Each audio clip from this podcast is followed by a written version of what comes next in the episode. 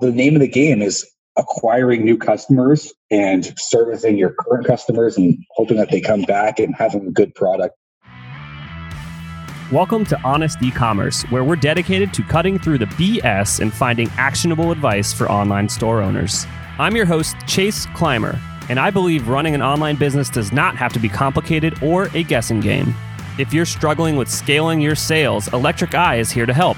To apply to work with us, visit electriceye.io slash connect to learn more. Now let's get on with the show. Let's be honest today, all of your customers are going to have questions. And what are you doing to manage all those questions? Do you have a help desk for your business? One of our sponsors of today's episode is Gorgias, and Gorgias is the number one rated help desk for e commerce. It integrates seamlessly with Shopify. We have installed it on a bunch of stores. It's also used by brands like Movement and Rothy's. And what it does is it takes all of your customer insights and information, brings it into one amazing dashboard so you can solve their problem as quickly as possible. If you want to give Gorgias a try, visit gorgias.link slash honest. That's G O R G-I-A-S dot L-I-N-K slash H-O-N-E-S-T to get your second month free. Welcome back to Honest E-commerce. We had some internet issues before, but we're going to make it work, right, Dan? Yes, we are. Well, we'll try our best. All right. People don't know who you are, so let me try that again. So, Dan Demsky is the co-founder of Unbound Merino. Uh, they are a direct-to-consumer e-commerce brand. I'll let him explain the product and all that. But what you guys missed on the ruined recording was this discussion about uh, the third door uh, from a book that Dan is reading right now. So this came up because I just want to let everyone know that Dan and his team built a great business. They scaled to four million plus in under three years or around three years. Uh, but you know what it comes down to is there was no secret sauce. So that kind of brought up this concept of the third door. Yeah, I mean, I was only bringing it up because I just started this audiobook called The Third Door yesterday. And the, the premise is, you know, in starting a business, there's three ways in which it can happen. They call it the third door. They said the, there's three doors in. So the first door would be where 99% of people are. There's a lineup around the block to get in there, and it's going by the book and like starting a business with a traditional business plan and getting your education and all that. And it's the hardest way to get in, but some people do, but it's just kind of going by the book.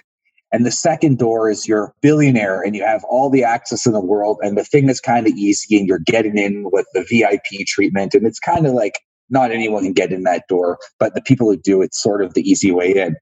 But the real way where most people that start great companies have gone in to that place of success is the third door. And to get into the third door, you have to go down the laneway, you know, bang on the back of the kitchen door to let the chef let you in, and then sneak your way through the kitchen. And it's all about that grit, about grinding your way in. And he interviews in this book Bill Gates and all these extraordinary entrepreneurs and the whole premise is that like a lot of people they they don't go in in that traditional way it's not because they have that access bill gates didn't start as a billionaire and he didn't do it in the traditional way. He created a whole new industry and he completely redefined everything about the computer industry himself, but he did it in his own way. And that's really, I think, the way that to start a great business, most people have to find that third door. They have to jump over that fence and claw their way in. And it's, I, I'm, I was only bringing it up because I just started this book and I think it's a really, really good analogy, but that's really sort of you have to find that third door. You have to like do things your own way and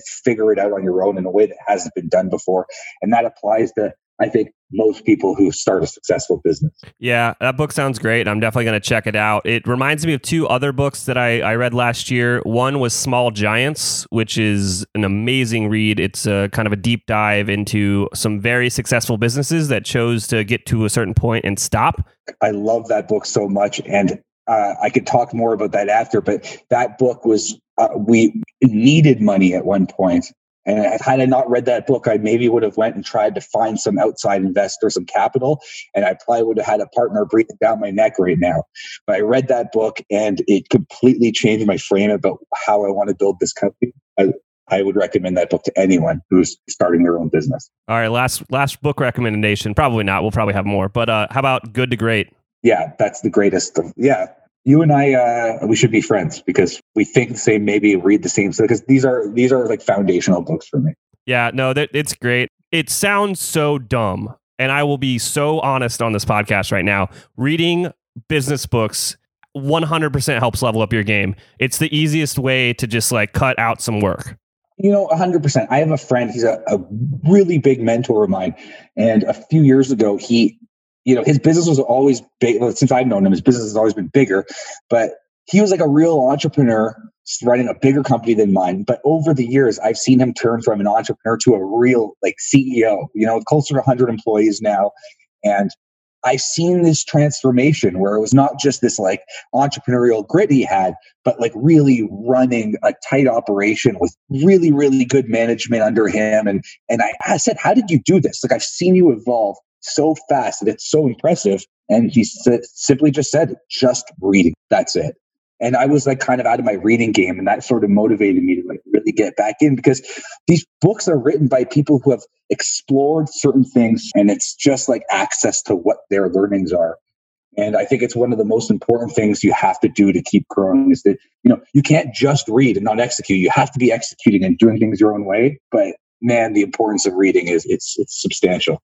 Absolutely. So now that we're done talking about the awesome power of library cards, let's get into talking about your business and this in this awesome business that you've built here. So, uh, quickly, I guess let people know like what is the product. Uh, give us a, a, quick crash course in the background of uh, Unbound Merino. So we make basically our core product is our T-shirt. We think we make the world's best T-shirt. Uh, we make simple clothing that has extraordinary performance. So our clothing's made with merino wool it's nature's miracle fabric. It's antibacterial. It's odor resistant. You can wear a t-shirt of ours many days in a row and it will never smell. So, uh, you know, we've positioned this towards travelers to help them pack less so that they could experience more. So you instead of if you're going away for a few weeks, instead of packing 14, 15 t-shirts, you can pack three. And if you can't get to a laundry machine, it's okay because you can rewear the shirt. So who do this carry on travel for overseas travel, like they love our stuff because it helps minimize their packing. But people buy our, our t-shirts because it's just the highest performing t-shirt that you can have. Sometimes they're environmentalists. They don't want to run their laundry machine too much. Sometimes they just like it's temperature regulating. It's just like imagine like the most incredible performance fabric, stylish basics. So we create like that brand. Awesome. And so when you guys were starting, this wasn't your first business, uh, but was this your first e commerce business? Right before I created a sock brand. And I'm proud of this brand because it was a really, I, I liked what we created. It was socks designed by street artists. And we found really cool street artists in our city here in Toronto.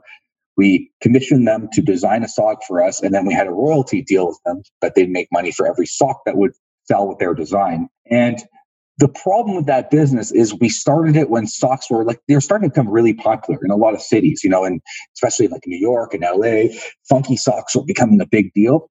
And that's kind of like the worst time to start a business because it's already popular, you've you've missed the boat. So while I think we created a really cool brand, we were never really able to get it fully off the ground. You know, and I was running a, a video production agency on the side, like that was my main business. So this was a side project. I just couldn't get it off the ground. So I love that business, but I was already looking for the next thing as I was struggling to find ways to get people to buy these socks. So Unbound Merino, it was an idea that came to me. I didn't have the capacity to do it. I felt like I didn't because we didn't have the money to do it. We didn't have the time to do it. I was running two other companies, but uh, for a number of reasons, I just felt like this idea just made sense. Like it was the right time, it was the right product. I was, I believed we needed to bring this to market because I didn't feel it existed.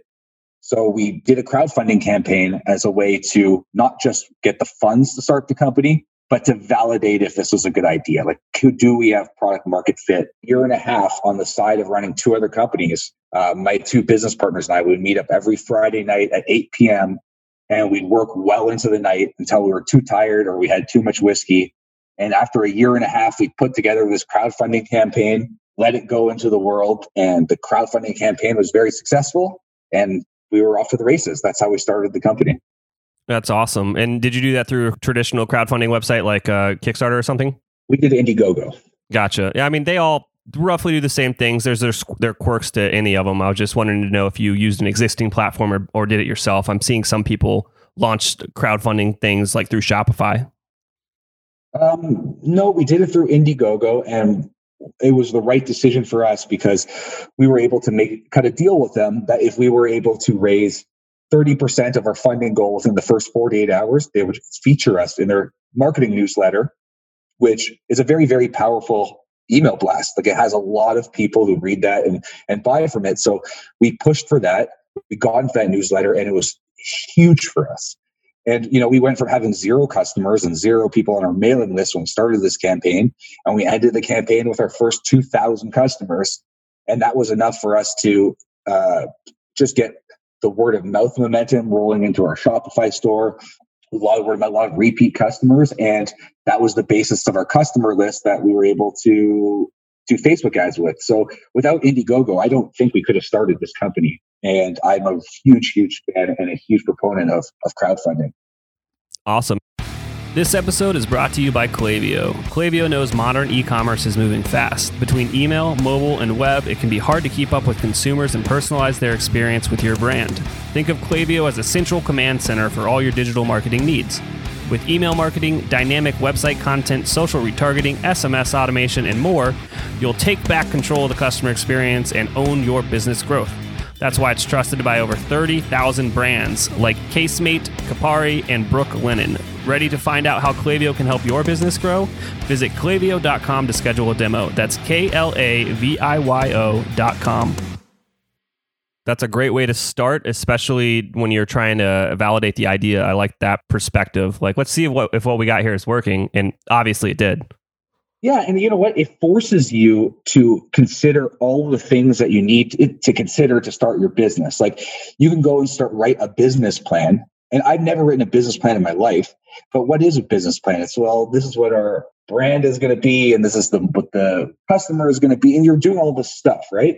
But when you create a crowdfunding campaign, you have to get your product prototypes, you have to build the brand. You have to come up with all your brand messaging and brand imagery. It's basically a business plan and a pitch all in one. You know, we, we kind of jokingly call it a millennial infomercial because you're piecing the whole thing together and you're trying to sell the video, you know, not not to the traditional TV audience, but kind of people who click around on crowdfunding campaigns. And by the end of this crowdfunding campaign, aside from the fact that we came up with our brand name, all the brand messaging and brand assets, we also found our suppliers, built supplier relationships, got prototypes, um, found a way into market, and we executed it. And then at the end of it, the product market fit was validated because we had 2,000 customers that bought our product. So it's like a business plan that actually ha- builds in your attempt at getting into the market with it. So I, I, don't even know how I could start this business without having done crowdfunding, considering we didn't have the capital. We didn't have the money. We didn't have the energy or time. Everything was pinned against us. I think starting this company, all the odds were not in our favor. Uh, crowdfunding allowed us to have the platform. I'm forever grateful to Indiegogo for their support in that and the opportunity. And so, what does uh, it look like after a successful uh, you know crowdfunding campaign what what like obviously you got to fulfill the orders and all that stuff but I, I would imagine the first year after crowdfunding and starting this first business like what are what are some of the bigger hurdles that people need to think about uh, and you know maybe they're not even it's not even on the radar things that happened during that kind of growth period that you guys had to you know challenges you had to overcome well you it's a, it's a weird time because you know when we finished that crowdfunding campaign we thought well, part of us wanted to pat ourselves on the back, like, wow, we did it. We got, you know, we tried raising thirty thousand dollars, and I think we ended at like three hundred eighty thousand. So we felt like we blew our, our funding goal out of the water and everything was seemed so great, but we didn't really have a business. We just had a, an opportunity to start a business. We didn't have a business until we had a website because we were just going for e-commerce, a website that was up and running and people were going to our website and they were continuing to buy our product. Until we were there, that was it wasn't a business. So we had this moment of uncertainty of like, okay, well, should we be excited yet? Do we really have anything yet? And I left my other company and I actually both other companies because I believed that we had something and I was going to go all in on this. So I was the first person to go full time into this company. And we just started piecing together a Shopify website. Now, what, what's really cool about the whole crowdfunding thing is, I, I, like I said before, you create all of the brand assets and design assets and the brand messaging. So we just broke it all out of our Indiegogo campaign and we pieced it into a Shopify template with very, very minimal development. We sort of hobbled together this website. And to our surprise, I remember this very clearly. We met up at a Starbucks, you know, before my other partners had to go to their other jobs as they weren't full time at the time. And we were just going to sort of update a couple photos on the website, throw in a little bit of copy. And I we didn't even announce our website yet.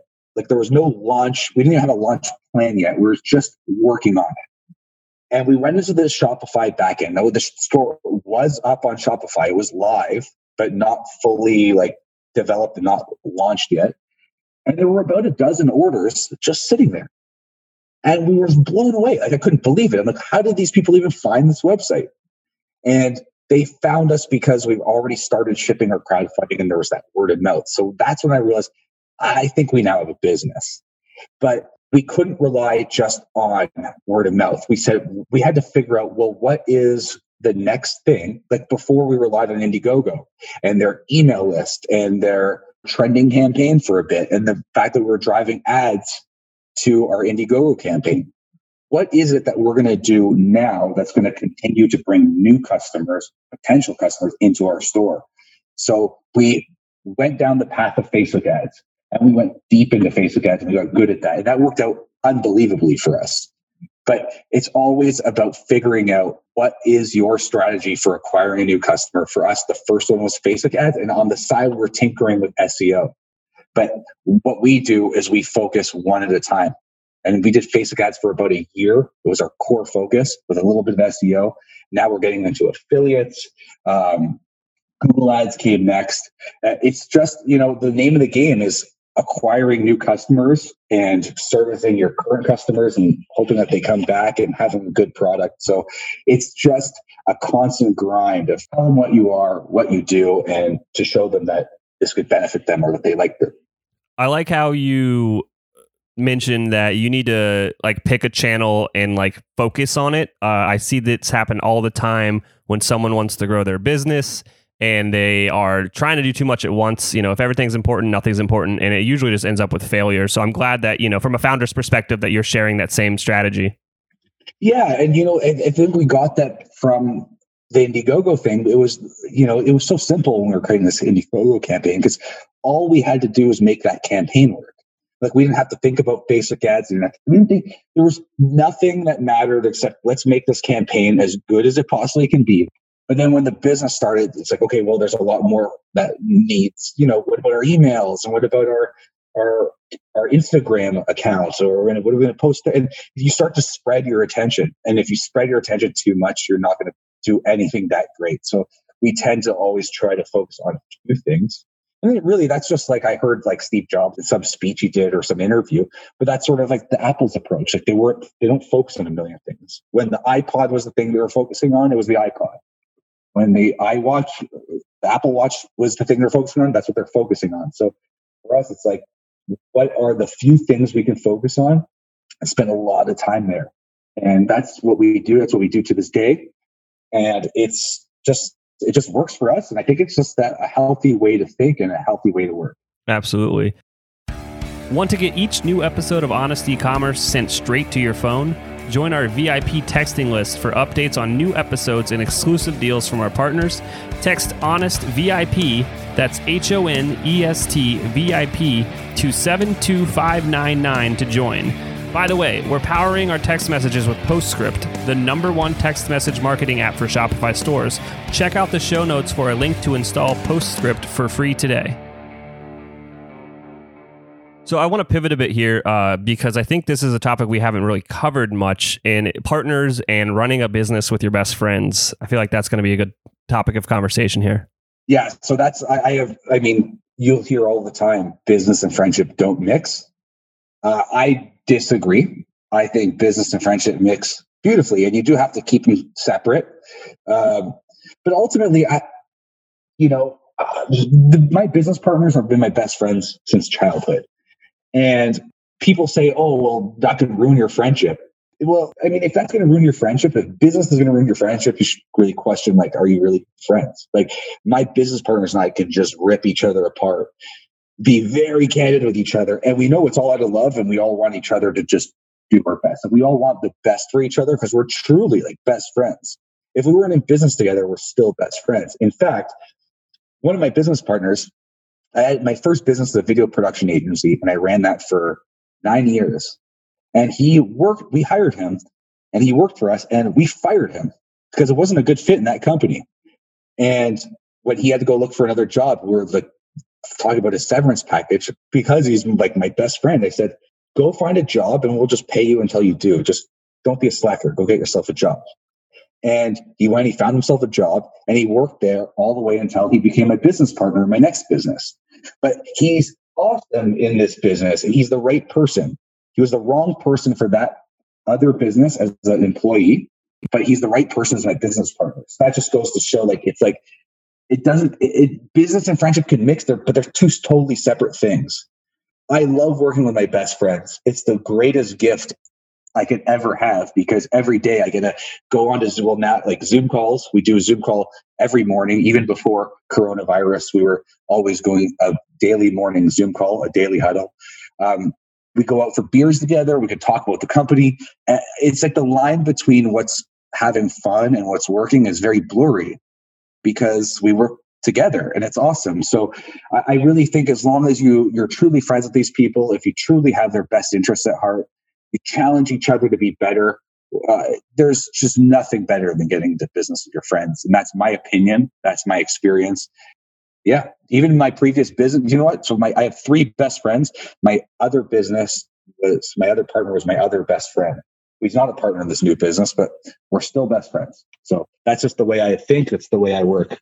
Yeah, I mean, I am on your side of it as well. I think it is very easy to build a business with a friend, but you need to come into it. A business partnership is a marriage, uh, and you need to think of it like that. And you need to have the tough conversations immediately. You do not want to wait uh, because it will just build something up that's going to make it bigger than it needs to be. Just you need to be able to be candid with each other and have really tough conversations, um, or it, it's not going to work out.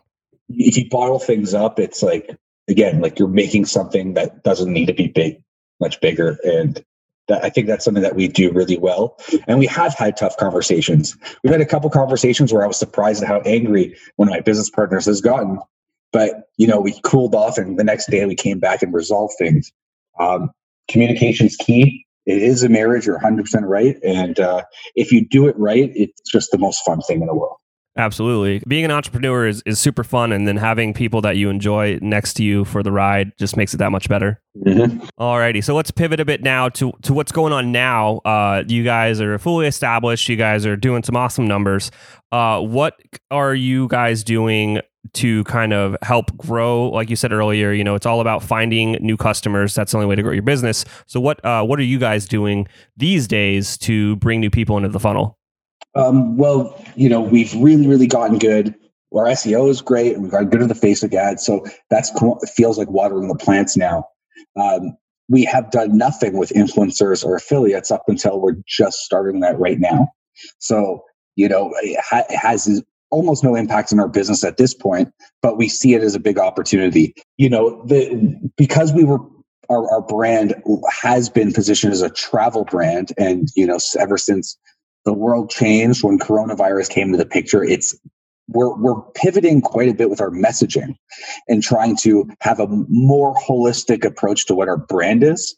But we're also looking at this as a time where since the travel industry has been hit so hard, the travel influencers, it's maybe a really good time to approach them. You know, maybe if in a in a previous era, pre-COVID, it would be very hard to talk to some of these people we're finding they're very receptive and very open to having the conversations about potential collaborations, affiliate relationships. So we're looking at this as an opportunity to connect with influencers that maybe were a little out of reach before.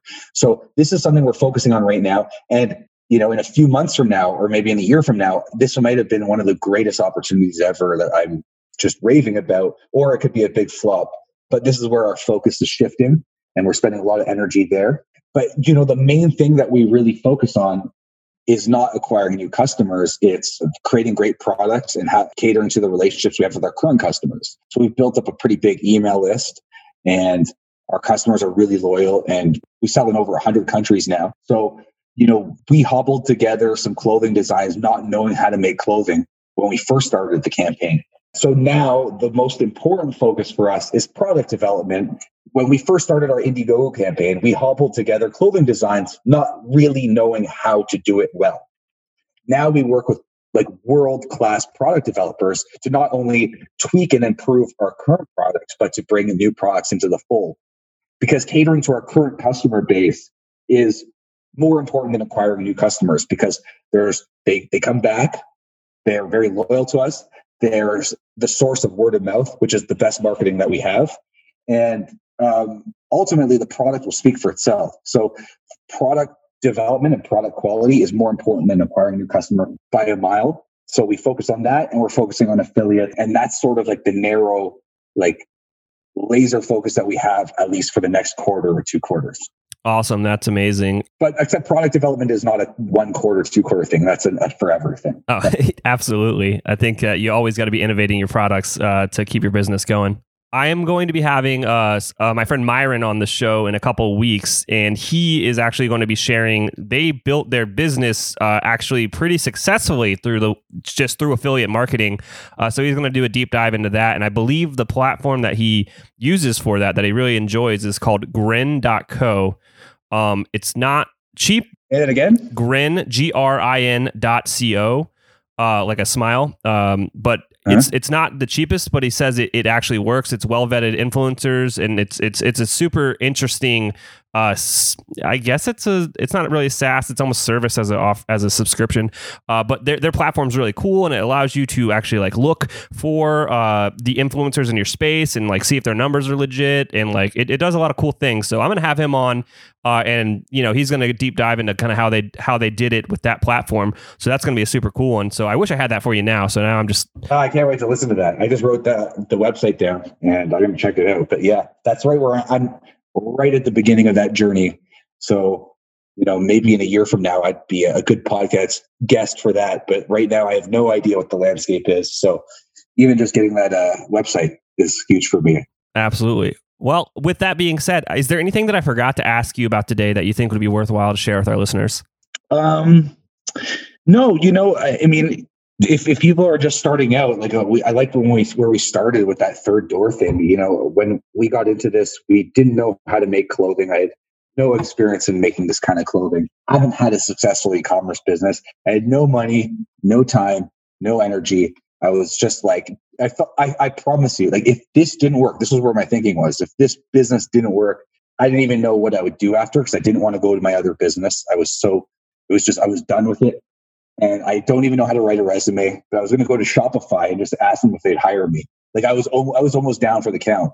But like, if you really do grind, if you do find that third door, um, I think I'm a good example of how little you could have and you could still make it happen if you just do the work and you just focus and you put your energy and heart and you believe that you can. So if there's anything I'd want anyone to take, it would be that. And uh, that's about it. Aside from that, I'm really, really appreciate you having me here. And it was great to chat with you. Awesome, Dan. Thank you so much for coming on the show. Yep. Take care, man. Thank you. I cannot thank our guests enough for coming on the show and sharing their journey and knowledge with us today. We've got a lot to think about and potentially add into our businesses. Links and more information will be available in the show notes as well. If anything in this podcast resonated with you and your business, feel free to reach out and learn more at electriceye.io slash connect. Also, make sure you subscribe and leave an amazing review. Thank you.